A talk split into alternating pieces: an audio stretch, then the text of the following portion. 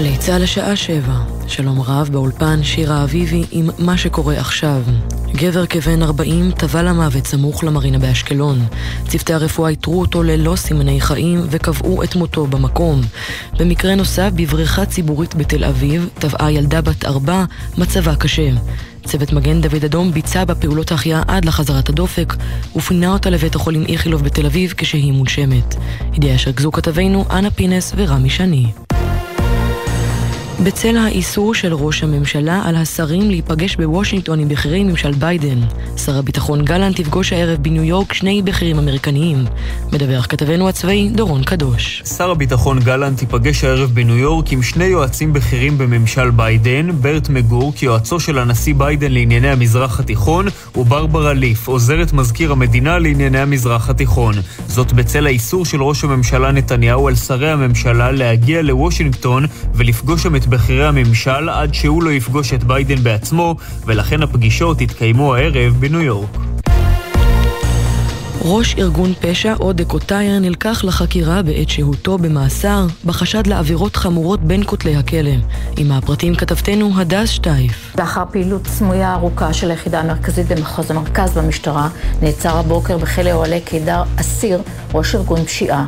האסיר שרצה לשפר את תנאי מעצרו נהג לאיים ולנסות לסחוט בכירים בשירות בתי הסוהר ואחרים תוך כדי קשירת קשר לביצוע פשע. מחר הוא יובא להארכת מעצרו. הממשלה אישרה קיצוץ רוחבי של כ-שלושים ושמונה מיליון שקלים ממשרדי הממשל למימון המשך הסיוע ההומניטרי עד לסוף השנה לפליטים מאוקראינה שנמלטו מהמלחמה ואינם זכאי חוק השבות. המהלך יאפשר בין היתר הערכת כיסוי הביטוח הרפואי עבור הפליטים שכולל טיפולים מצילי חיים ואת המשך פעילות מנהלת צו השעה במשרד הרווחה והביטחון החברתי. ארכיון המדינה התיר לפרסום את פרוטוקול ישיבת הממשלה שאישרה את הסכם אוסלו היום לפני שלושים שנה בדיוק. בפתח הישיבה אמר ראש הממשלה רבין, זה הסכם לא פשוט. יש גם ניסוחים לא סימפטיים, אבל מוכרחים לראות את כל המרכיבים השונים בראייה הרבה יותר כוללת. השר הצעיר אריה דרעי הביע הסתייגויות מההסכם והסיכם ואמר, אני בטוח שאם יחתם, יהיו לכך השלכות על מדינות ערב האחרות. בין ראש הממשלה רבין לשר חיים רמון התפתח ויכוח בעניין ההפגנות נגד ההסכם. רמון אמר, אני בהחלט חושב שצריך להקפיד על כך שלא זו בלבד שזכותם להפגין וזכותם לנקוט כל האמצעים הלגיטימיים, אלא שהממשלה תבטיח את זכותם זו. ורבין הגיב, אבל לא הטרדות בלתי פוסקות.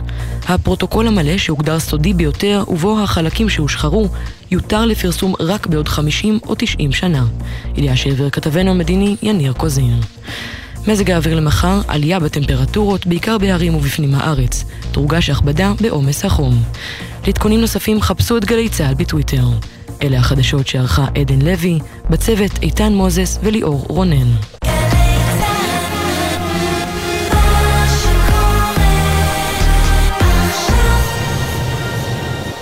בחסות אל ג'י אינסטאביו, המקרר בעל טכנולוגיית הנוק-נוק שהופכת את הדלת לשקופה בנקישה, שתי נקישות מכולם. אל ג'י Instabil. עכשיו בגלי צהל, ג'קי חוגי עם רצועת הביטחון. הבית של החיילים, גלי צהל.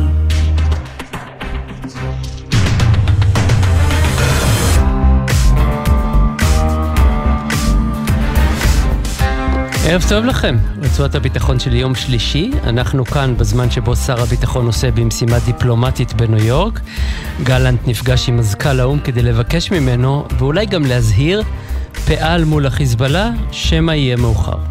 במה עשוי להועיל האום לארגון שלא מציית לו ובז למערב ולחוק הבינלאומי, את זה ננסה לברר עוד מעט. ועדיין הסכנה הגדולה יותר לישראלים נמצאת כאן באיו"ש, חמאס וחיזבאללה וחבריהם, הקימו בסיס צבאי מול, מול פרצופנו. האם אנחנו הולכים למציאות חדשה שתלך ותחריף? לבנוניזציה של הגדה המערבית.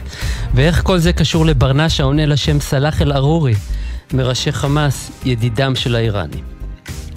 נדבר גם על לוב פנימה, מה קורה שם אחרי שהיא עלתה לכותרות אצלנו ביומיים האחרונים, ונפזול לעבר מצרים, עוד מעט ימלאו חמישים שנה למלחמת יום כיפור, כיצד הם המצרים זוכרים אותה. אתם על גלי צהל, שבע ושש דקות כבר, אנחנו מתחילים. אז מה עושה שר הביטחון גלנט אצל מזכ"ל האום אנטוניו גוטרש? ולא רק אצלו, עם הפרטים תחילה כתבנו דורון קדוש. כן, שלום ג'קי, ערב טוב. שר הביטחון גלנט נפגש באמת במהלך הלילה האחרון עם מזכ"ל האום אנטוניו גוטרש בניו יורק. היום הוא גם נפגש עם נציגים ממועצת הביטחון של האום, שזה למעשה הגוף שאחראי לחדש את המנדט של כוח יוניפיל ממש בימים הקרובים, הכוח שפועל בדרום לבנון. וצריך להגיד ג'קי בעניין הזה שגלנט מגיע לשם בעיתוי קריטי מבחינתו, זאת אומרת ממש ימים ספורים לפני חידוש המנדט ובעיצומם של הדיונים האם להכניס או לא להכניס שינויים בתוך המנדט של זה של כוח האום, כשלמעשה השינוי שממשלת לבנון מבקשת להכניס ובישראל מנסים למנוע אותו, זה שכוח יוניפיל יידרש לתאם את הפעולות שלו ואת המהלכים שלו בדרום לבנון, ואולי אפילו גם לקבל ליווי מצבא לבנון. ובעניין הזה כמובן זה שינוי שבישראל רואים אותו מאוד בשלילה, מעריכים שהוא ינטרל לחלוטין את האפקטיביות המעטה שגם ככה קיימת לכוח יוניפיל בדרום לבנון, ולמעשה מאחר שאנחנו מכירים את המציאות שם שבו, שבה חיזבאללה עושה ככל העולה על רוחו וממילא מגביל את הפעילות של כוח יוניפיל, שינוי כזה במנדט שלו רק יעקר לחלוטין את המשמעות של הכוח הזה. אז המטרה של הפגישה של שר הביטחון עם מזכ"ל האום זה קודם כל להציג לו את תמונת המצב, להגיד לו הסיכוי להסלמה בצפון הולך וגובר, ואלה הדברים שאמר לו שר הביטחון, להזהיר מפני הפרובוקציות של חיזבאללה שאנחנו עדים להן ביתר סט במהלך החודשים האחרונים, mm-hmm. ביניהן למשל למשל האוהל של חיזבאללה בהר דוב בשטח ישראל, ולבקש ממזכ"ל האום וגם מיתר הנציגים של מועצת הביטחון לא להכניס שינויים בתוך המנדט של יוניפיל. הערב ג'קי, גלנט ייפגש גם עם שני יועצים בכירים של הנשיא ביידן, של הממשל. הוא יעשה את הפגישות האלה בניו יורק ולא בוושינגטון, בגלל האיסור שאנחנו יודעים שקיים של ראש הממשלה נתניהו על שרי הממשלה שלא לפגוש בכירים של הממשל בוושינגטון עד שנתניהו לא מגיע לפגוש את ביידן, ולכן גלנט ייפגש עם אותם שני יועצים הערב בניו יורק. כלומר שני החברים יבואו אליו בעצם. נכון, הם מגיעים אליו, אנחנו מדברים על ברט מגורק, היועץ הבכיר של ביידן לענייני המזרח התיכון, וברברה ליף, סגנית מזכיר המדינה, גם היא לענייני המזרח התיכון. כמובן שני גורמים משפיעים מאוד בממשל ביידן שמגיעים אליו לניו יורק. מי שגלנט לא יפגוש הפעם זה לא את הרמטכ"ל האמריקני ולא את עמיתו, מקבילו, שר ההגנה האמריקני לויד אוסטין. תודה דורון.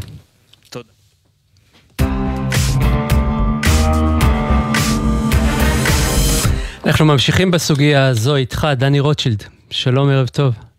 שלום, ערב טוב לך. אלוף במילואים, לשעבר מפקד יחידת הקישור ללבנון, לשעבר ראש חטיבת המחקר באגף המודיעין, ומתאם פעולות הממשלה בשטחים. נתחיל בשאלת תם. מה האום יכול לעשות מול נסראללה? שר הביטחון נסע בעצם כדי להשיג מה? תראה, האום לא יכול לעשות שום דבר מול נסראללה. הוא בכלל מיותר בדרום לבנון. יש לו היום, לפי ההסכם, יש לו היום כל מיני תנאים שהלבנונים צריכים לעמוד בהם כמו שאנחנו צריכים לעמוד בהם, והלבנונים מנסים לשנות. הם כבר שינו את הטיוטה כך שצבא לבנון יתלווה לכוח יוניפיל בכל אחד מהסיורים שלו, שזה כמובן עוד סיבה למה להתנגד להיערכות של כוח יוניפיל. כוח יוניפיל אף פעם לא היה כוח יעיל, הוא תמיד היה כוח מיותר. הדבר היחיד שהוא יכול לעשות זה לדווח אה, לניו יורק, למועצת הביטחון או למזכ"ל האום. כן, בוא נאמר למי שלא יודע, דני, זה... זה לא כוח לוחם, נכון? זה כוח שאמור לא, לפקח ולתאם. זה לא כוח לוחם, הוא לא, אין לו מנדט להילחם, ומראש כשהוא קיבל את ההנחיות של האום להיערך בדרום לבנון, ההנחיות היו חד משמעיות, אתה כוח שאיננו כוח לחימה, אתה מסייר ומדווח. ואתה יכול להסביר למאזיננו הרבים מה הבעיה בעצם בזה שיוניפיל יהיה מתואם בכל מהלכה וצעדיו עם צבא לבנון? תראה, היום זה צבא לבנון. צבא לבנון זה צבא שחיזבאללה שולט בו. חיזבאללה היום יותר ויותר מתקרב לגבול, ומתגרה בנו כל שני וחמישי. וזה לא רק האוהל, זה האוהל, זה ההפגנות מול החיילים שלנו, זה הגיע עד כדי זריקת אבנים השבוע באזור של הגדר הטובה במטולה. ולכן הצבא הלבנוני נמצא שם, הוא מסתכל על זה, הוא לא יכול להתמודד עם חיזבאללה. ולמעשה הצבא הלבנוני בדרום מתפקד כשלוחה של חיזבאללה. ובהודעה שלו גלנט אומר שהוא דרש ממזכ"ל האו"ם גינוי לפעילות של חיזבאללה לאורך הגבול. יש חשיבות לגינוי כזה? ממש חשיבות דיפלומטית, אבל אף אחד הרי לא נשמע לה, ואני גם לא חושב שמזכ"ל האו"ם יקבל את ההמלצה או את הדרישה של גלנט לגנות את הפעילות הזאת. לא מתאים לו. ויכול להיות שהמסע של שר הביטחון בעצם נועד להכשיר את הקרקע הדיפלומטית למבצע צבאי, שאחר כך ישראל תוכל להגיד, עשינו הכל, ניסינו, הלכנו עד לאום והסברנו בדיוק מה הבעיה שלנו, והם הם לא עשו כלום? זה אחד הדברים שמחויבים לעשות בלי קשר למבצע צבאי או לא מבצע צבאי. אנחנו צריכים לבוא לעולם ולהגיד, עשינו את כל מה שיכולנו, על מנת למנוע פעילות בדרום לבנון או בלבנון בכלל. ואם זה טריגר או קשור למבצע צבאי, אני לא יודע, אבל אין לי ספק שזה דבר שמתחייב. שר ביטחון שמגיע להיפגש עם מזכ"ל האו"ם, הוא חייב להגיד לו את הדברים האלה. אתה בטח זוכר את יוניפיל בראשית ימיו, הם הרכיבו אותם לתקופה זמנית של שנה-שנתיים, עד היום הם נקראים גוף זמני אחרי מבצע ליטני, והנה הזמניות הזאת נמשכת כבר ארבעים וחמש שנה, הם בעיקר קציני תיאום ופיקוח כמו שאמרנו, אז בסופו של דבר, אחרי שאמרנו את כל הדברים האלה, מה התועלת שלהם לישראל? אין להם שום תועלת לישראל, כמו שאמרתי כבר קודם. ישראל יכולה להסתדר טוב מאוד בלי יוניפיל, היא תמיד הסתדרה טוב בלי יוניפיל, והיחידים שמרוויחים מכך זה חיזבאללה ולבנון. לנו אין שום צורך ביוניפיל, זה פשוט עול מיותר, יפריע לנו אם נעשה משהו במידה מסוימת, גם כן לא, לא הפרעה שאי אפשר לעקוף אותה, והיו היו דברים בעולם, ולכן יוניפיל לדעתי מיותר לחלוטין. מיותר עד כדי כך שהיית מוותר עליהם? אני הייתי מוותר עליהם בהחלט. באמת? כן. אז למה, למה ישראל לא מוותרת עליהם? אני לא יודע, השיקולים של ממשלת ישראל הם שיקולים אחרים מול האום. יש כל מיני מאזנים של רווח והפסד מול הקשר שלנו באום. וכנראה שזה אחד השיקולים. אם אתה שואל אותי מבחינה מבצעית, מבחינה עניינית, אני הייתי מוותר עליהם. טוב, דני רוטשילד, תודה רבה על הדברים האלה. תודה רבה לכם. תודה.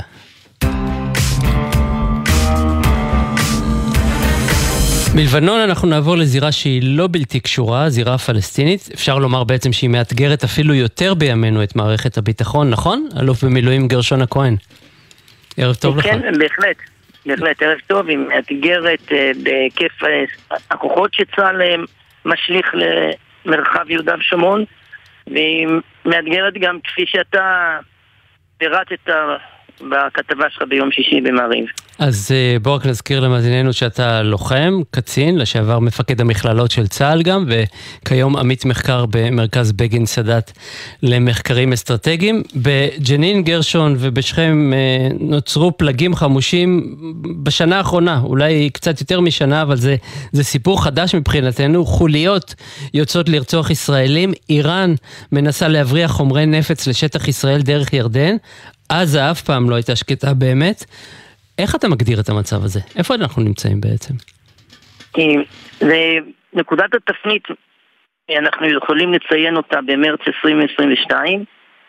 בעיתוי הזה מתחיל מבצע שנמשך עד היום ברצף, שצה"ל קרא לו שובר גלים, והוא בהחלט היה רצף של פעילות מאוד מוצלחת, בהפעלה בעיקר של כוחות מיוחדים בג'נין, אבל באמת, עם כל ההישגים, האיום מתפתח, ולפנינו איום בעל אופי חדש, אני חושב שכדאי לתאר אותו, גם אתה עמדת עליו, כי יש כאן משהו הרבה יותר מאיים מכמה במרכאות ארסים מחמושים ב-אם שש עשרה. יש פה ארגון והוא חדש, והדבר המאפיין את החידוש הוא איחוד כוחות של כל הפלגים, ג'יהאד פלסטיני, חמאס וגם חיילי אקצה, אל אקצה שזה פתח. זאת אומרת, זה משהו שהוא בהחלט מאורגן, מאיים, והוא ממש לא נתון לשליטת הרשות הפלסטינית. כלומר, יש לנו עימות מול גוף שהוא משוחרר לחלוטין מהשותפים שלנו, שהם הרשות, עושה כבשלו, והולך ומתחזק בעצם, אפשר לומר. לגמרי, והדבר העיקרי שמחייב מדינת ישראל לבירור אסטרטגי עמוק, זה שבהחלט, אנחנו מציינים עכשיו שלושים שנים לאוסלו, יצחק רבין וגם שמעון פרס לרגע לא הלכו לצעד שמביא עלינו איומים מהסוג הזה. היה להם שתי הנחות. אחת, שהמרחב שאנחנו נעביר לרשות פלסטינית שהוקמה אז יהיה מפורז מנשק, ונשק שיהיה יהיה בידי מנגנונים של מה שאז דיברו, ריבון אחד, כוח אחד, נשק אחד. אין היום שליטה של ריבון אחד בנשק. והדבר השני הייתה הנחה שאם משהו כזה יקרה, ורבין אמר כמה פעמים את העניין הזה שהוא לא רואה במציאות של התהליך הזה שלאב אנחנו נכנסים, מציאות על חזור, אם הסקרה תתהפך על פיה, אנחנו נוכל למצוא לפעול, ואנחנו מגלים שלא פשוט, ובשורה התחתונה אסור לנו להגיע ללבנוניזציה או עזתיזציה של המרחב הגדול הזה בין ג'נין לדאריה. אז עכשיו אני אשאל אותך, גרשון, שאלה מבצעית. יש פתרון לאתגר כזה, שהאויב נמצא ממש בפנים הארץ, המפקדות שלו בחול, והרשות הפלסטינית היא לא כתובת להילחם בה. באינתיפאדה השנייה הרשות בעצם הנהיגה את כל העסק. היום זה לא ככה, קשה לך מאוד למצוא אותם, אתה צריך לרדוף אחריהם לתוך הבתים. ממש, ובהחלט זה שעה שמותר למערכת הביטחון לומר שהמציאות מחוללת מבוכה אסטרטגית. מבוכה זה לא אומר שמרימים ידיים חס ושלום, מבוכה אומרת שיושבים על המדוכה ומנסים למצוא פתרון חדש, ויש לנו בעבר כמה אה, קטעים של התנסות לא טובה עם אי זיהוי בזמן של אה, תפנית מאיימת. זה היה ב-אלף תשע מאות תשעים וחמש ברצועת הביטחון, חיזבאללה עשה שינוי גדול בכל היגיון הפעולה שלו, ואנחנו לא קלטנו את זה, לא שינינו את הפריסה האופרטיבית שלנו בלבנון עד הנסיגה. זה קרה לנו במידה רבה גם בעזה, החל ממאי אלף תשע מאות תשעים וארבע, כשכוחות צה"ל יוצאים במסגרת התהליך של אוסלו, מכל הריכוזים הפלסטינים, והאוכלוסייה מועברת שם לרשות הפלסטינית, חמאס מתחזק מאוד, ואתה זוכר, היו מבצעים בעזה אלפיים וארבע, בוגי רמטכ"ל, בקיץ, מבצע קשת בענן שהוא מבצע על חטיבתי, בספטמבר אלפיים וארבע מבצע חסר תקדים שהורג כ-מאתיים פלסטינים עם הפעלה של אש מנגד, פעם ראשונה שמפעילים מלאטים. ועוד אוכלוסייה ישראלית ברצועה, עוד לפני ההתנתקות. כן, כן, כן, אבל האזורים כמו ג'באליה, בית חנון, עזה, כולם בידי רשות פלסטינית וחמאס פועל שם, וזה שהרגנו כל כך הרבה לא עזר לנו, וכאן מתחיל הבירור שלנו, כי מה שחשוב לנו זה לא אה, הרבה הרבה הישג של דם והרג של אה, פעילים, חשוב לנו לשלוט בחדש במצב שלא יביא חממות טרור ממש על פתח בתינו. איך עושים את זה?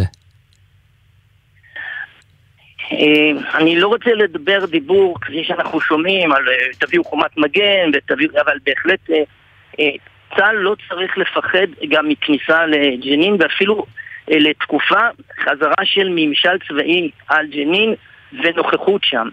יש לצה"ל את היכולות האלה, ושהייה של זמן שמדכאת יכולת התארגנות מהסוג הזה. מבצע בית וגן היה מבצע מאוד חשוב, הוא הראה יכולת, אבל אם הוא לא מייצר רצף מתמשך, אז אנחנו רואים את המציאות ממש...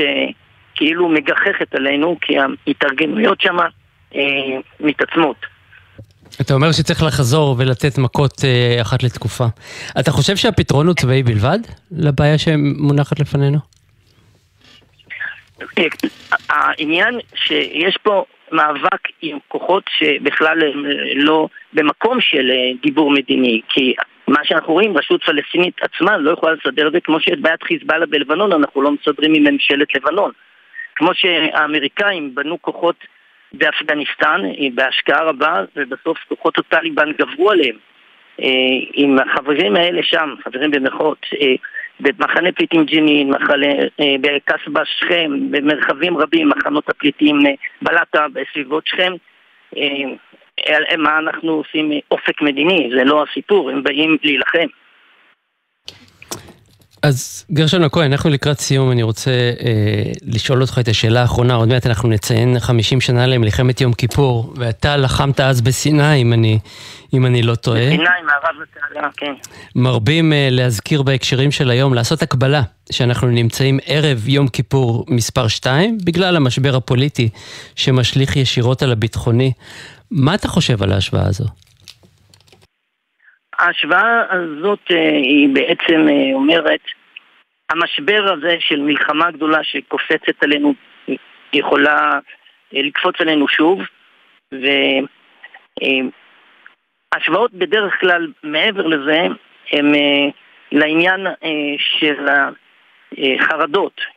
זה לא ממש עוזר לנו בעניין של איך מתכוננים. מצד איך הצבא צריך להתכונן, מה שהיה שם ביום כיפור, אנחנו בסיפור אחר, המציאות של היום היא לא שאלה של התראה מודיעינית של אה, כוח מוכן שיכול אה, לצאת למתקפה. הפריסה למשל של חיזבאללה ידועה לנו, אה, היא כבר ארוכה, זה אחד הדברים המשנים מאוד את המצב בניגוד להיערכויות של צבאות גדולים קונבנציונליים. חיזבאללה הוא לא צבא קונבנציונלי, זאת אומרת המציאות אם ניקח אותה אה, במושגי יום כיפור ועם הרמטכ"ל יחשוב במושגי ועדת אגרנט, אז הוא צריך עכשיו להביא התראה למלחמה, וזה לא יהיה נכון לעשות את זה. לא, אני חושב שכשמדברים על זה, כשמדברים על זה, מדברים על המצב בתוכנו, על מחדלים, על החלשות של הצבא, על המורל שנפגע. לפני יום כיפור הצבא לא היה במורל נמוך, הפוך. רק איזו נקדותה קטנה, אני בסוף שבוע שלפני המלחמה סיימתי בתור חייל חיר, אימון פלוגה, והמ"פ אומר לנו, תרגלנו את כל צורות הקרב חוץ מנסיגה והשעיה, אבל לא צריך לתרגל את זה, כי צה"ל אף פעם לא הולך אחורה. זאת אומרת, הבעיה העיקרית שלנו אז הייתה עודף ביטחון עצמי והערכת חסר של האויב. אני חושב שצה"ל היום מעריך נכון את האויב. כלומר, לתחושתך, אתה לא אחוז חרדה שאנחנו נמצאים בפני מצב שיכול להזכיר אפילו את... אני חושב שצה"ל...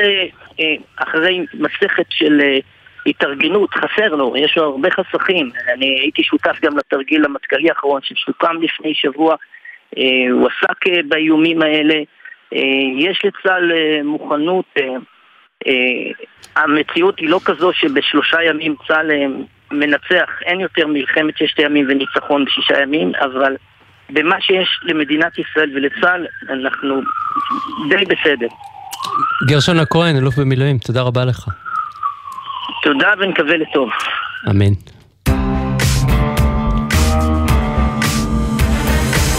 נשאר בזירה הפלסטינית עם החגיגה של הימים האחרונים. איומים מישראל לפעול נגד המוח של חמאס, סלאח אל-ערורי, שם שעולה אחת לתקופה כבר כמה שנים, אבל כל פעם הולך ומתחזק אני חושב, נכון? דוקטור מיכאל מילשטיין. כן, ג'קי, אני חושב שלאט לאט אני אקרא לזה ככה, הציבור הישראלי מתחיל לגלות את הדמות הקצת לא מוכרת, קצת עובדת הרבה מאחורי הקלעים, ואנחנו מתחילים להבין שהוא בעצם אחראי על לא מעט, אתה יודע מה, אולי אפילו בעצם על רוב כאבי הראש הביטחוניים שלנו מהחודשים האחרונים. אז בוא נציג אותך, נגיד שאתה חוקר בכיר באוניברסיטת תל אביב ואוניברסיטת רייכמן, ובעבר אתה היית יועצו של מתאם פעולות הממשלה בשטחים. ספר עליו עוד קצת, אני חושב שתסכים איתי שהוא מבסס את הכוכבות שלו גם אצלנו וגם בצד השני בימים אלה. לגמרי, אתה יודע מה, ג'קי, אפילו הייתי אומר, ואנחנו עוד מעט נדבר על הנאום של נסראללה מאתמול, יכול להיות שאפילו מעבר לזירה הפלסטינית, הוא מתחיל לפסס את הנוכחות שלו כבר כמעט, הייתי אומר, בליגה אזורית. אם ככה לצלול לדמות שלו ובאמת לאפיין אותה בקווים כלליים, אנחנו מדברים, סלאח ארורי, בעצם היום מהמנהיגים המרכזיים של חמאס, סגן יו"ר הלשכה המדינית, אני חושב שאפשר להגיד שהוא אחד המאפיינים המרכז, המרכזיים או, או המייצגים המרכזיים של הנהגת חמאס ש... התחילה להוביל את התנועה הזאת מסוף שנות ה-שמונים, מאז אה, פרוץ האינתיפאדה הראשונה והקמת אה, החמאס, שמה שמאוד מאפיין אותו זה בעצם דברים שאתה תוכל למצוא גם אצל יחיא סנואר, ובמידה מסוימת גם אצל מוחמד דף ואצל אסמאעיל הנייה, אנשים שכולם מגיעים מפריפריה. במקרה של סאלח ארורי, נולד ב-אלף תשע מאות שישים ושש בכפר הארורה, סמוך ל- לרמאללה. אחרים הגיעו ממחנות הפליטים ומאזורים חברתיים באמת יותר פריפריאל, פריפריאליים, ובעצם עובר, עד שהוא מגיע לצמרת התנועה, בכל התחנות ההכרחיות שבמסגרתם נבנה מנהיג חמאס. אני מדבר על הצטרפות לזרוע הצבאית של החמאס, הוא כבר מ-אלף תשע מאות תשעים חבר בזרוע הצבאית, ובעצם מהווה את אחד המפקדים המרכזיים שלה בגדה המערבית.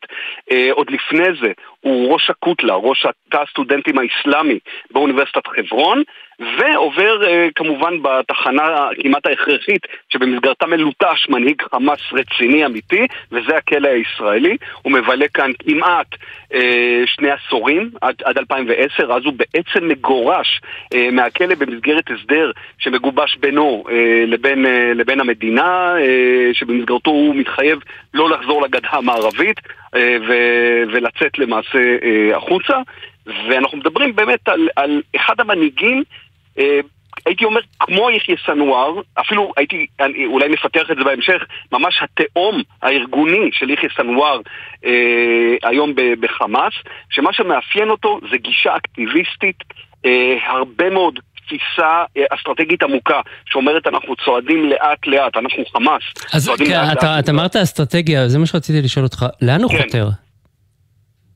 אני חושב שהיום היום בעצם התפקיד המרכזי של, של סאלח ארורי הוא, הוא הזירה של איוש. ואני חושב שכאן היעד המרכזי, והוא מדבר על זה, הוא פשוט ביסוס החמאס באיוש, ואנחנו רוצים לזכור שהחמאס יש לה מגבלות פניסיות באזור הזה, לקראת אפשרות של השתלטות על, על, על הזירה הזאת, שאנחנו צריכים באמת לזכור, היא באמת היעלום שבכתר הפלסטיני. והחמאס ששואף להשתלט על כל הזירה הפלסטינית, שואף לאט לאט לאט להחליש את הרשות באזור הזה, להגביר את מה שהם קוראים לו ההתנגדות, ולאט לאט להפך לה, בבריאה ארוכת טווח, לחלופה. וליחיא סנואר בהקשר הזה יש ממש אסטרטגיה מגובשת. איך מתקדמים לקראת היעד הזה? להתכוון לסנואר או לארורי? או לשניהם? האמת היא ששניהם, במקרה הזה באמת סאלח ארורי, בהקשר של איוש, וחשוב מאוד באמת, ג'קי, בדיוק בהקשר הזה שדיברנו עליו, להגיד, זה לא בן אדם שרק מפעיל חוליות טקטיות שכל הזמן עושות טרור או, או מפיצות הסתה, הוא באמת חושב בצורה אסטרטגית לטווחים ארוכים. מה שאני חייב להגיד, שכשאתה בוחן את הרשות, אתה יודע מה, אולי במידה מסוימת גם את ישראל, אין להם את אותה אה, אה, אסטרטגיה ארוכת טווח, לצערי, כמו שיש אה, כרגע לצד השני. אבל אתה אומר אסטרטגיה ארוכת טווח, למה? מה, איך הוא רואה את, ה, את העשור הקרוב, או את חמש השנים הקרובות? איך הוא מתכנן אותם שהם יהיו? לאן הוא חותר? אז תראה, קודם כל זה, זה, זה באמת שאלה טובה, כי כאן באמת צריך לעקוב גם אחרי הכתבים של האיש הזה, וכמובן אחרי הרעיונות שלו. ואתה רואה שקודם כל האיש לא מדבר בשיטה של, טוב, מה, כבר בשבוע הבא נעשה כך וכך, הוא הולך על פי הדוקטרינה האסלאמית של אללה מה הסבירין, אלוהים עם הסבלנים. והוא אומר, אני עובד בצורה כזאת. אני מעוניין קודם כל להחליש כמה שאפשר את הרשות. בין אם זה באמצעות אה, מהלכים אה, אה, הסברתיים, בין אם זה באמצעות אה, אפילו מהלכים אה, אה, צבאיים. צריך לזכור שחלק מהחוליות שהוא מאכוון את ההקמה שלהם פה בשטח באיו"ש, בין היתר נועדו לפגוע ברשות הפלסטינית. אני מעוניין כמה שיותר להתנחל בלבבות של האנשים באיו"ש, ולהפך לאט לאט לאלטרנטיבה לרשות. כך שלדוגמה, ביום שאחרי אבו מאזן, כשיתחיל להיווצר כאן חלל, כשיתחיל להתערער המצב הנוכחי, אני אוכל לאט לאט לבנות את, ה, את המעמד שלי כאלטרנטיבה. יכול להיות שזה יהיה די קשה, כי ישראל עומדת כאן על הסף, ויכול להיות שהיא מאוד תגביל אותי, תקע אותי, אבל לאט לאט בראייה ארוכה, כמו שעשיתי בעזה, אני גם אשכפל את הדברים לאיו"ש, ולאט לאט אני גם... אוקיי, ועדיין, אחרי שאתה אומר את הדברים האלה, ועדיין יש שאלה, השנה האחרונה היא הצלחה די יפה מבחינתם למרבה הצער. מה קרה? מבחינתו. מבחינתו ומבחינת כל המחנה הזה. משהו בנה לנו מול הפרצוף. מה קרה בעצם? למה דווקא בשנה? אנחנו נראה מנסים כבר שנים ארוכות. נכון, ואני חושב שכאן באמת, איך אומרים, הסתדרו לו כל הכוכבים יחסית בצורה טובה. אגב, הוא בין היתר סידר את הכוכבים האלה, כלומר זה לא רק יד הגורל. וכאן באמת אני חושב שצריך להגיד, ג'קי, שהוא עצמו, אתה רואה סביבו שלושה תהליכים מרכזיים שהם אלה שמעסיקים אותנו בשנה האחרונה. קודם כל, באמת הסיפור של ההסלמה הגדולה באיו"ש. איו"ש הופכת להיות אחת מבעיות, מבעיות היסוד או כאבי הראש המרכזיים של ישראל, והוא בין היתר, או בעיקר זה שאחראי לזה, כי הוא דוחף את הטרור, את ההסתה, את הפעילות ההתרסתית של חמאס. הדבר השני שבגינו מאוד עלה, עלה, עלתה קרנו בכלל בהקשר הישראלי-פלסטיני, זה הקשר המאוד הדוק שלו לאיראן ולחיזבאללה. הוא עצמו יושב בביירות, הוא ציר מרכזי לקשר בין חמאס לבין כל מה שנקרא מחנה ההתנגדות, ובעצם היום כשאנחנו מדברים על ניסיונות החדירה של איראן למערכת הפלסטינית, זה הרבה מאוד נעשה בגללו, ולכן כשאנחנו מדברים בכלל על האיום האיראני, הוא אחד הערוצים שדרכם האיום הזה אה, אה, מתפתח. והדבר האחרון, והוא מאוד קשור לנאום של נסראללה אתמול, הוא מהמקדמים המרכזיים של מה שנקרא איחוד הזירות. כלומר, המצב שבו בעצם אה, אתה לא רק נלחם מול זירת עזה או מול זירת איו"ש, אה, אתה תצטרך בסוף להילחם מול רב זירתיות. ואתמול אנחנו צריכים לזכור, אה, ג'קי, נסראללה מאיים, ש... והוא לא אומר את השם סלח ארורי, אבל הוא אומר, אם תהיה פגיעה באישיות סורית או איראנית או לבנונית על אדמת לבנון, המשמעות היא פתיחת זירה גם איתנו. ואני חושב שהוא קורץ כאן בצורה מאוד מאוד מובהקת לשיח המאוד מתפתח בישראל על האפשרות של סיכול של סלח ארורי. אז אני אשאל אותך, אני אשאל אותך ממש לסיום, כי זמננו, אתה תופתע אם תקום בוקר אחד ותשמע שהברנש הזה נלקח לבית עולמו? אז דרך ג'קי, מכיוון שגם אני וגם אתה עוקבים בעשורים האחרונים אחרי הסיפור הישראלי-פלסטיני, ולא הופתענו כשהיו אירועים כמו אבו ג'י, חיצולם של אבו ג'יהאד, אבו עלי מוסטפא ואחמד יאסין, אני מתאר לעצמי ששנינו לא ניפול מהכיסא. אנחנו כן צריכים רק להתכונן לכך שאם יקרה כזה אירוע, יכול מאוד להיות שגם אם לא תפרוץ כאן מלחמת עולם כוללת, הסיפור יהיה לא רק רקטות מעזה או עוד פיגוע או שניים מאיו"ש, אלא גם הסיפור של הזירה הצפונית, ואני חושב שזה הסיפור המרכזי שאנחנו צריכים להערך אליו, שאם בכלל יקרה דבר כזה. טוב, השארת אותנו ממש אופטימיים. דוקטור מיכאל מילשטיין, תודה רבה לך. תודה, ג'קי. הודעות וחוזרים.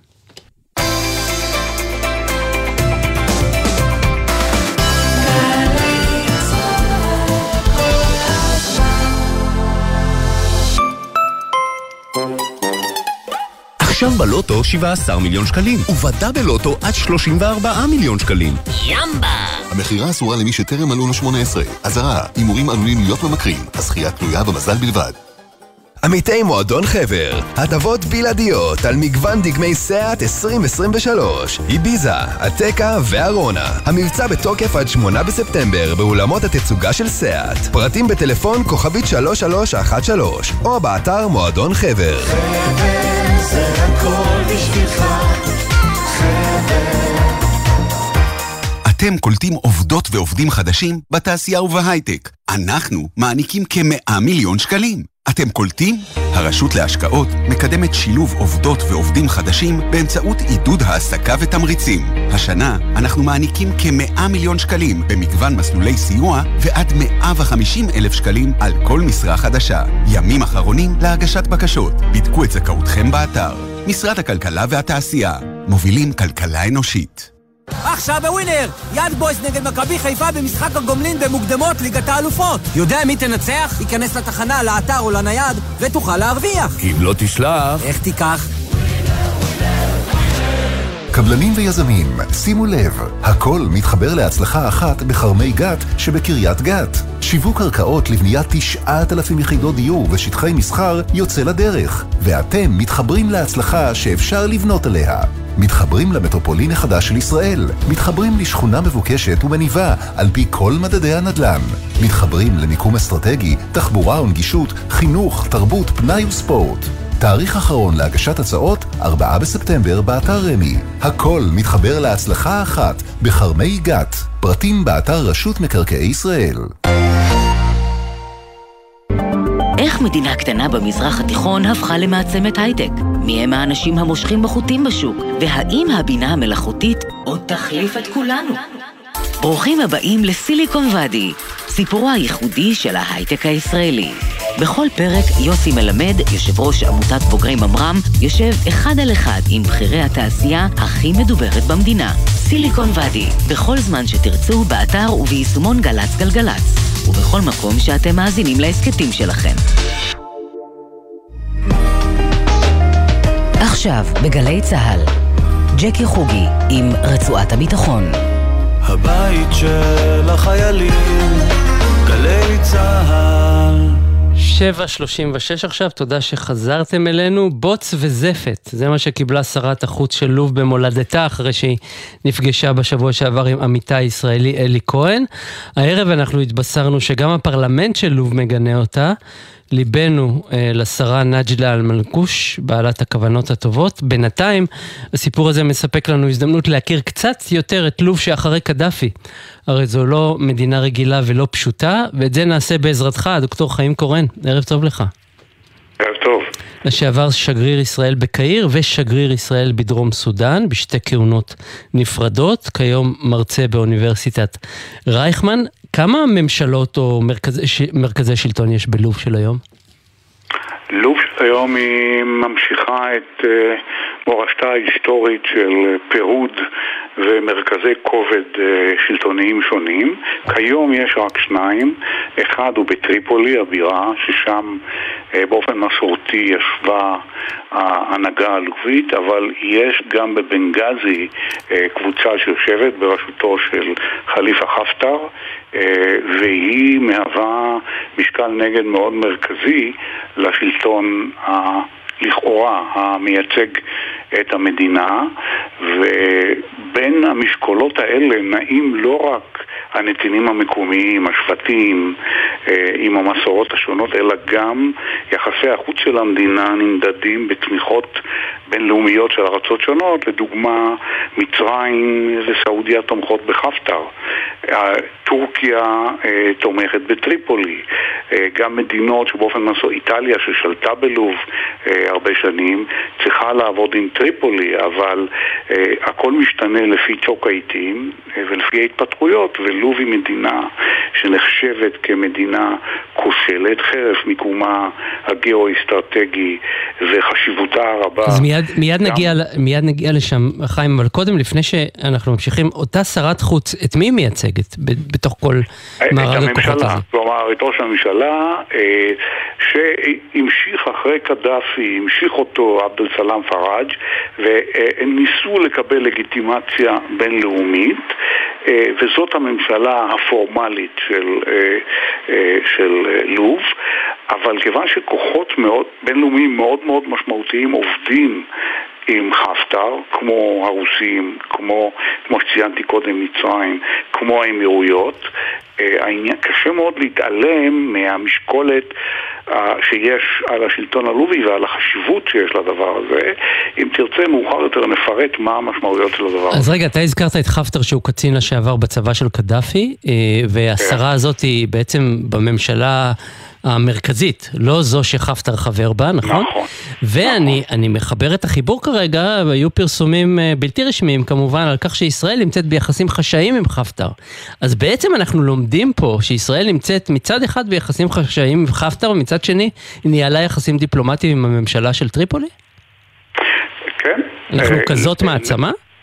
לא, זה לא קשור למעצמה. תראה, אנחנו נמצאים בעידן, בוודאי בעשור האחרון, זה מאוד מאוד מאוד בולט מאז האביב הערבי, של מעבר של היחסים הבינלאומיים למצב של frenemies, כלומר friends and enemies, או ידידים ואויבים באותה נשימה. למשל, כמו שהיו יחסים שלנו עם רוסיה בסוריה, שרוסיה רצה לשמר את משטר אסד, עבדה בתאום עם איראן, וכשישראל תקפה כוחות איראנים בסוריה ולא נגעה בכוחות הרוסיים, התקיים אין מאזן והבנות שהמצב הזה מתקיים, כי זה שרת את כל הצדדים, גם את רוסיה, שהיה לה נוח שישראל תוקפת לפעמים עבורה את איראן, שהחציפה כלפי הפנים. אז למה בעצם, בעצם חיים, למה מעצמה מסוימות או, או כוחות די חזקים אזוריים בוחשים שם, כמעט כולם. אתה הזכרת, בוא נזכיר עוד,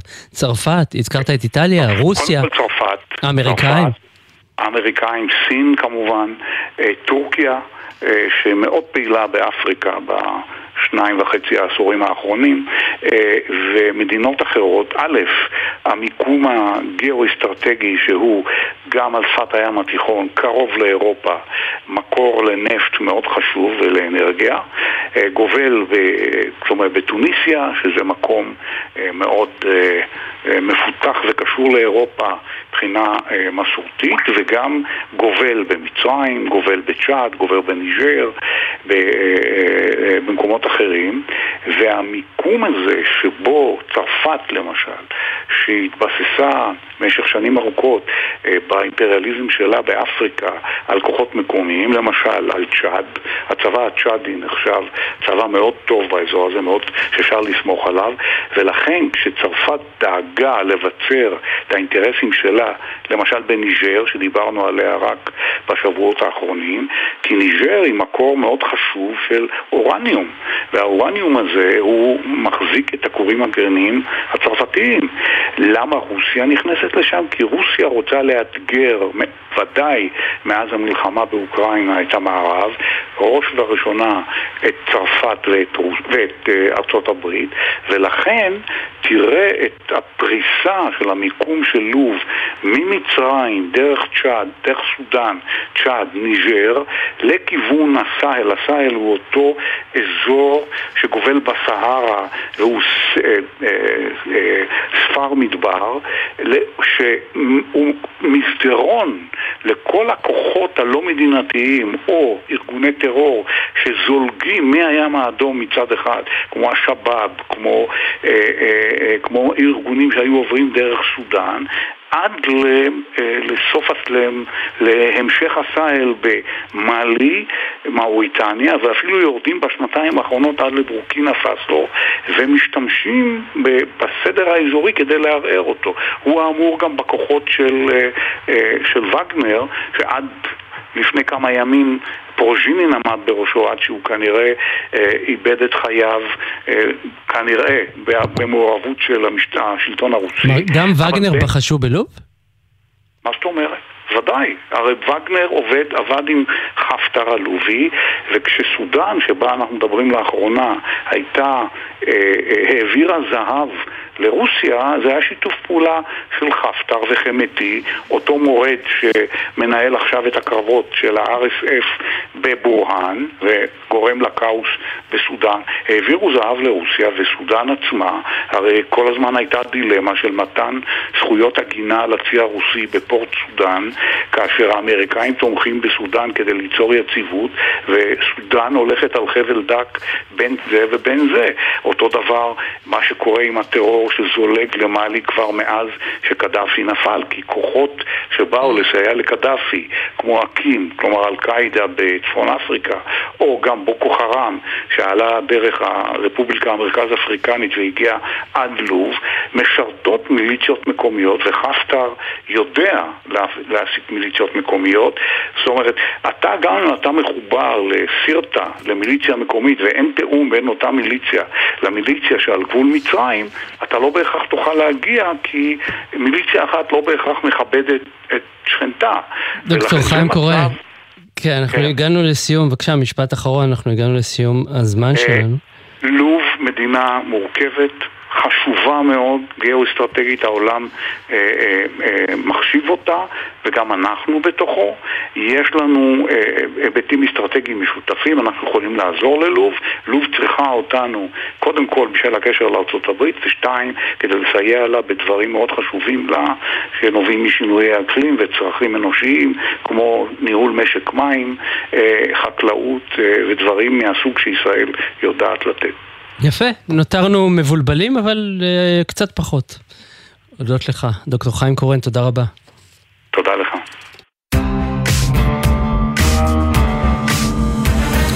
עוד מעט חמישים שנה למלחמת יום כיפור, מכוני מחקר, אוניברסיטאות, אנחנו ועמיתנו במערכות החדשות השונות עובדים על מוספים מיוחדים וכיוצא בזה. הערב החלטנו להקדים קצת את המאוחר ולעסוק במצרים, איך זה נתפס המלחמה מהצד שלהם, ואת זה נבקש לשמוע ממך, דוקטור אופיר וינטר. ערב טוב אופיר. ערב טוב ג'קי. חוקר בכיר במכון למחקרי ביטחון לאומי של אוניברסיטת תל אביב.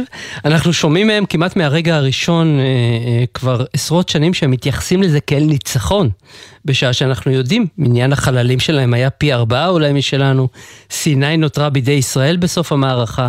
למה הם רואים בזה ניצחון בעצם?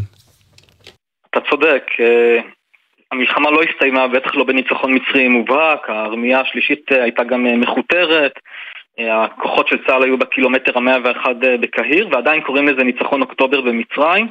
יש לזה לדעתי שתי סיבות עיקריות, הראשונה היא החשיבות הפוליטית ההסברתית לדעת הקהל במצרים. צריך לזכור, המלחמה הזאת הייתה שש שנים אחרי התבוסה המשפילה ב-אלף תשע מאות שישים ושבע, והיה חשוב לנשיא סאדאת, אז להציג לבני עמו הישג צבאי של ניצחון כלשהו, שמשקם את הכבוד המצרי הפגוע, וגם כמובן מחזק את הלגיטימיות של המשטר שלו. אבל היה כאן גם איזשהו הישג ממשי, אמנם לא בהכרח בזירה הצבאית, אבל כן בזירה המדינית. עד שבעים ושלוש היה קיפאון מתמשך במגעים כאלה ואחרים להסדר מדיני, מין מצב שקראו לו במצרים לא מלחמה ולא שלום, והמלחמה, לשיטתה של מצרים, אפשר גם לראות את זה בפרספקטיבה ארוכת שנים, הבהירה גם לישראל שהסטטוס קוו לא משרת אותה, וכדאי להגיע לאיזשהו הסדר. להבדיל מהגישה שאנחנו זוכרים שהייתה קיימת לפני כן בישראל, למשל מה שמזוהה עם משה דיין, שאמר... אז בעצם אופיר, התשובה לשאלה הגדולה היא למה הם רואים בזה ניצחון, כי הם הצליחו להשיב את האדמה לרשותם, והניצחון הוא מדיני. נכון, כי הייתה התפיסה בישראל שאומרת אה, שעדיף שער משך בלי שלום מאשר שלום אה, בלי שער משך, והפגישה הזאת השתנתה גם בישראל. אוקיי, אז אחרי שאמרנו את זה, איך הם מלמדים את, את המלחמה הזאת ובכלל את השלום ואת היחסים איתנו בספרי הלימוד? אה, לגבי המלחמה, אני פרסמתי לאחרונה עם מכון אימפקט אס אי, מחקר מקיף על ספרי לימוד במצרים, ואם אני יכול לתמצת את זה כאן בזמן הקצר שיש לנו, אז המסר העיקרי שכל תלמיד מצרי מקבל הוא שלמצרים לא היה מנוס מלצאת למלחמה ב-שבעים ושלוש, כי ישראל סרבה בדרכים אחרות לסגת משטחי סיני, והמלחמה ובמיוחד המהלך הראשון שלה, אותו מהלך של הצליחה, מתוארים כניצחון צבאי מפואר. אומרים למשל, כתוב שם שישראל השיגה את הניצחון ב-שישים ושבע תוך שישה ימים, והתלמידים המצרים קוראים או לומדים שה... סליחה, קרתה תוך שש שעות שבהן נפל קו ברלב, ולפי הנרטיב הזה, הניצחון המצרי ערער את התפיסה הישראלית של צבא לא מנוצח, ושכנע את ישראל בעצם לפנות למשא ומתן, להסדרי ביניים, אחר כך להסכם שלום, ובסופו של דבר... לא רחוק מהמציאות אנחנו חייבים להודות. נכון, ההסכם שהביא לנסיגה מלאה מסיני. צריך להגיד שהמלחמה גם מוצגת בספרי לימוד כסוג של השראה למצרים של היום. למשל מדברים שם על ההוכחה שהמלחמה הוכיחה את הצורך באחדות בין מוסלמים לנוצרים בימינו, וגם זו הזדמנות מאוד חשובה בשביל המצרים להאדיר את צבא מצרים. כמובן הצבא הוא הגורם הדומיננטי בשלטון, במיוחד בתקופה של עבד אל פתח הסיסי, וכשאתה מתפאר בהישגי העבר של הצבא אתה בעצם מכשיר אותו גם כגורם המתאים להתמודד עם אתגרי ההווה והעתיד של מצרים. והמושג הזה, עובור, צליחה, מאוד נפוץ היום בשיח המצרי, נכון? לא רק בהקשרים של מלחמה. נכון, נכון. באמת כבר בתקופת סאדאת המושג הזה היה חלק מהשיח, אבל לא רק כצליחה צבאית, אלא כצליחה, אפשר להגיד, מטאפורית יותר לקראת איזשהו עידן חדש בחיים של מצרים, של איזושהי התקדמות ופיתוח חברתיים, כלכליים, לקראת קדמה, פיתוח, סגסוג. וגם בתקופת הסיסי חוגגים, קוראים לזה לפעמים חג הצליחה, את יום השנה למלחמת אוקטובר, וזה הרבה פעמים מנותק לגמרי מהמאבק בישראל או מהמלחמה ההיא, אלא קוראים את זה כאיזשהו מודל של השראה להתמודדות עם אתגרים שמטרידים היום את מצרים. אם זה המשבר הכלכלי הקשה, הצלחנו אז, נוכל לאתגר הזה גם היום, אנחנו יכולים לחזק את היציבות הפנימית שלנו, להיאבק בטרור בסיני, ואולי יש את האירוניה הגדולה, כשאתה קורא את זה היום, ישראל לא רק שהיא לא מוזכרת כמעט בנאומים של סיסי כאויבת, כשהוא מדבר על אותו יום של השנה, אלא בעצם, למרות שהוא לא אומר את זה, ישראל הפכה להיות סוג של שותפה, גורם שמסייע למצרים בעצם לצלוח חלק מאותם אתגרים ומשברים בני זמננו. אם זה התיאום הצבאי בסיני מול הטרור, אם זה שיתוף הפעולה הכלכלי המאוד אסטרטגי בתחומי הגז והאנרגיה. כן. טוב, דוקטור אופיר וינטר, מבט על מצרים ואיך היא תופסת את מלחמת יום כיפור. עוד נדבר בכך. תודה רבה. תודה, להתראות.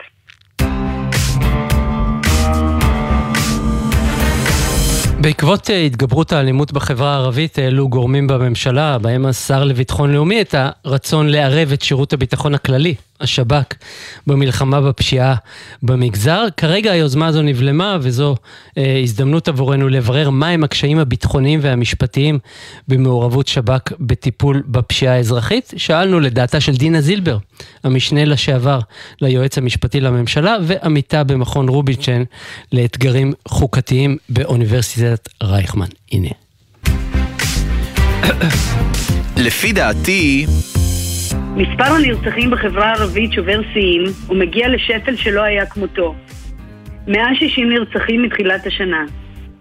מסתבר שזה המספר שהצליח לחדור מבעד לשכבת האטימות של הממשלה, וביבוע החל לרחוש תחתיה. את עוצמת האבסורד היטיב לבטא בזעקתו איזק חלבי, אחיינו של סלמן חלבי שנרצח בשבוע שעבר באבו סנאן.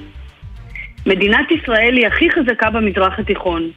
יש לה כיפת ברזל ויש לה חץ שלוש. לא ייתכן שהיא אינה מסוגלת להגן על אזרחיה. עכשיו הוטל על השב"כ לצמצם עד להעלים כליל את מספר הקורבנות, המעורר פלצות. זו דרך מצוינת לגלגל את הזעם הציבורי ואת האחריות למחדל המתמשך מהממשלה לראש שב"כ, שלא נרתע מלשקף את עמדתו המסויגת בנוגע לרעיון. ייעודו הבסיסי של הארגון, המעוגן בחוק שירות הביטחון הכללי, הוא סיכול ומניעה של פעילות בלתי חוקית שמטרתה לפגוע בביטחון המדינה, בסדרי המשטר הדמוקרטי או מוסדותיו. מאבק בפשיעה רגילה, קשה וחמורה ככל שתהיה, אינו נופל בגבולות הגזרה האלה. הכללת תחום מסוים בתפקידי השב"כ גוררת מתן סמכויות נרחבות בתחומי האיסוף, המודיעין והחקירה, הרבה יותר ממה שניתן למשטרה. שימוש בסמכויות אלו יגרום לפגיעה חמורה בזכויות האדם. הרחבת תפקידי השב"כ גם לתחום הפשיעה משמעה גם חשיפה של אזרחים רבים, בין כאלה שמעורבים בפשיעה או שקשורים למי שמעורב בפשיעה, לאמצעי הפיקוח, האיסוף והחקירה המיוחדים שיש לשירות. לכן, במדינה דמוקרטית, סמכויות השב"כ אמורות להתפרש בצמצום ולא בהרחבה. חוק השב"כ פותח פתח חוקי להרחבת תחום פעילותו. על פי החוק, הארגון רשאי לעסוק בפעילות בתחום אחר שקבעה הממשלה, באישור ועדת הכנסת לענייני השירות, שנועדה לשמור ולקדם אינטרסים ממלכתיים חיוניים לביטחון הלאומי של המדינה. ואולם, ביטחון לאומי נחשב לאורך שנים לנבדל ולשונה במובהק מסדר ציבורי. ורק הסדר הציבורי רלוונטי לפשיעה רגילה. בפסק דין שעסק בשאלת חוקיות הפעלת השב"כ במאבק בקורונה, המבחן שנקבע לשאלת הביטחון הלאומי הוא מבחן של סכנה חמורה ומוחשית לתושבי המדינה או לסדרי המשטר שלה. מכאן, שהטלת תפקיד זה על השב"כ משמעה שינוי ייעוד של ממש, והיא תחייב תיקון לחוק בחקיקה ראשית. אבל גם אם יאושר התיקון בחקיקה, אין מקום לטיפול של השב"כ בארגוני פשיעה בחברה הערבית לבדה. זו תהיה החתמה של ציבור שלם וביטוי לתפיסה גזענית ומפלה. מה שירחיב ויעמיק סטריאוטיפים ופרופיילינג אתני, יפגע בשילוב הערבים בחברה הישראלית ויעצים עוינות בין החברה היהודית לחברה הערבית. סיבה נוספת לצורך להימנע מהכנסת השב"כ לקלחת היא שמדובר בארגון לא גדול לעומת המשטרה. משאביו מופנים לסיכול טרור וריגול, והסטת משאבי המודיעין שלו לטובת מאבק בפשיעה תפגע מאוד ביכולתו לאסוף מודיעין על מחוללי טרור. לכך מצטרף החשש המבוסס כי יחשפו הכלים ודרכי הפעולה של השב"כ כמתחייב בהליך פלילי, מה שיפגע קשות באפקטיביות שלו בתחום סיכול הטרור. כך, חלילה, ייפגע תחום מומחיותו של השב"כ בלי שיש לו תחליף או מתחרה. וכל זאת, במקום שיעשה הדבר הנכון והמתבקש, להפוך את המאבק בפשיעה בחברה הערבית ליעד ממשלתי דחוף ולגייס לכך את כל משרדי הממשלה. לחזק את המשטרה, להרעיף עליה תקציבים שימשכו כוח אדם איכותי ולבסס את עוצמתו של הארגון לטווח הארוך. במקרים חריגים מאוד, כשיש קשר ברור בין הפעילות במישור הלאומני ובין פעילות פלילית בציבור הערבי, יהיה אפשר להצדיק את פעילות שב"כ בסיוע למאבק בפשיעה כללית בחברה הערבית. אבסורד המשילות בא לידי ביטוי בשאיפת הממשלה להטיל תפקיד משטרתי קלאסי על השב"כ, שאיפה שבפועל תחליש את שני הארגונים. תודה לדינה זילבר. כאן מגיעה התוכנית שלנו לסיומה, אנחנו נודה לכל מי שעסק במלאכה. נועה נווה הייתה המפיקה הראשית של התוכנית הזאת, איתה בהפקה היו אליעזר ינקלוביץ', ורדי שפר ושיר דוד. ליאם גל היה איתנו על הביצוע הטכני, ובפיקוח הטכני אילן גביש. אני ג'קי חוגי, מחר תהיה כאן סמדר פרי, המשך האזנה נעימה לכולם.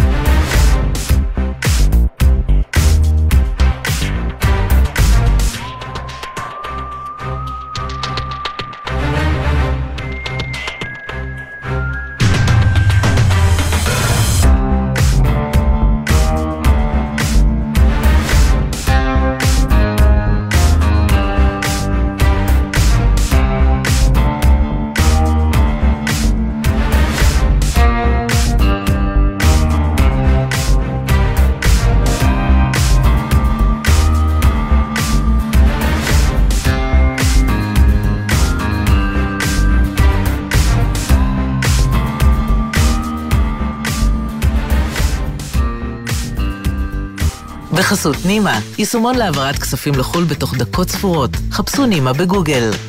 מספר רישיון חמש שבע שמונה שתיים תשע, כפוף לתנאי השימוש כמפורט באתר החברה. מה נשמע, נשמע, סוף השבוע. היית של החיילים. גלי צהר כל הזמן. אני מטייל בארץ המון שנים, אבל ההסברים של המורים והמרצים במכון אבשלום היו ברמה שלא הכרתי בשום מקום אחר. מכון אבשלום, המוסד ללימודי ארץ ישראל, מזמין אתכם לחוויה לימודית רב-חושית. בואו יצטרפו לתוכניות הלימודים ולסיורים בשביל ישראל עם מרצים ומדריכים מהטובים בארץ. סיורים וטיולים לאורכה ולרוחבה של המדינה וחברים חדשים שילוו אתכם כל החיים. מכון אבשלום לידיעת הארץ מבית ההסתדרות. חפשו אותנו בגוגל. עמיתי קרנות השוטרים והסוהרים, מגוון הטבות ומוצרים מסובסדים לשנה החדשה חוזר. ארבעים אחוז הנחה במגוון רשתות וגם מוצרי זהב ופרימיום פלוס, בילוי ופנאי. הפרטים והתוקף באתר קרנות. קרנות השוטרים, קודם כל בשבילך. קרנות השוטרים, קודם כל בשבילך. א', עצור. ב', עיר מגורים בבית. בת ים. אה, רגע, בית שמש. החלפתם כתובת? שימו לב, כדי לממש את זכותכם ולהצביע בבחירות לרשויות המקומיות במקום מגורכם מחדש, ודאו כי כתובתכם מעודכנת בפנקס הבוחרים. לבירור התקשרו חינם, אחת שמונה אפס אפס אחת אפס אפס אחת תשע שבע חמש. תוכלו לעדכן פרטים עד כ"ח באלול, ארבעה עשר בספטמבר, באתר רשות האוכלוסין וההגירה או בלשכות. מידע נוסף בפורטל הבחירות של משרד הפנים. מועדון ההטבות של מנוי פיס, כל ההטבות שתוצאנה אתכם לבלות ולענות, מסעדות, קולנוע, קולנוע, הצגות, מלונות, ספארי ועוד שפע בילויים במחירים בלעדיים, רק למנויי הפיס. עוד אין לכם מנוי? להצטרפות חייגו, כוכבית שלושים ותשע תשעים. תבלולו! המחירה אסורה למי שטרם עלו לו שמונה עשרה. אזהרה, הימורים עלולים להיות ממכרים. הזכייה תלויה במזל בלבד. מאות ילדים ובני נוער נפגעים מדי שנה בתאונות דרכים בימי החופש הגדול. בואו נמנע את התאונה הבאה. ילדים עד גיל תשע חוצים את הכביש רק בליווי מבוגר. ולגדולים אנחנו מזכירים, לחצות רק במעבר חצייה, רק כשהכביש פנוי, ולא להשתמש בטלפון בזמן חציית הכביש. לפעילויות על בטיחות בדרכים לילדים ולכללי בטיחות נוספים לימי הקיץ, בקרו באתר הרלב"ד. מחויבים לאנשים שבדרך. מיד אחרי החדשות, שירה אביבי.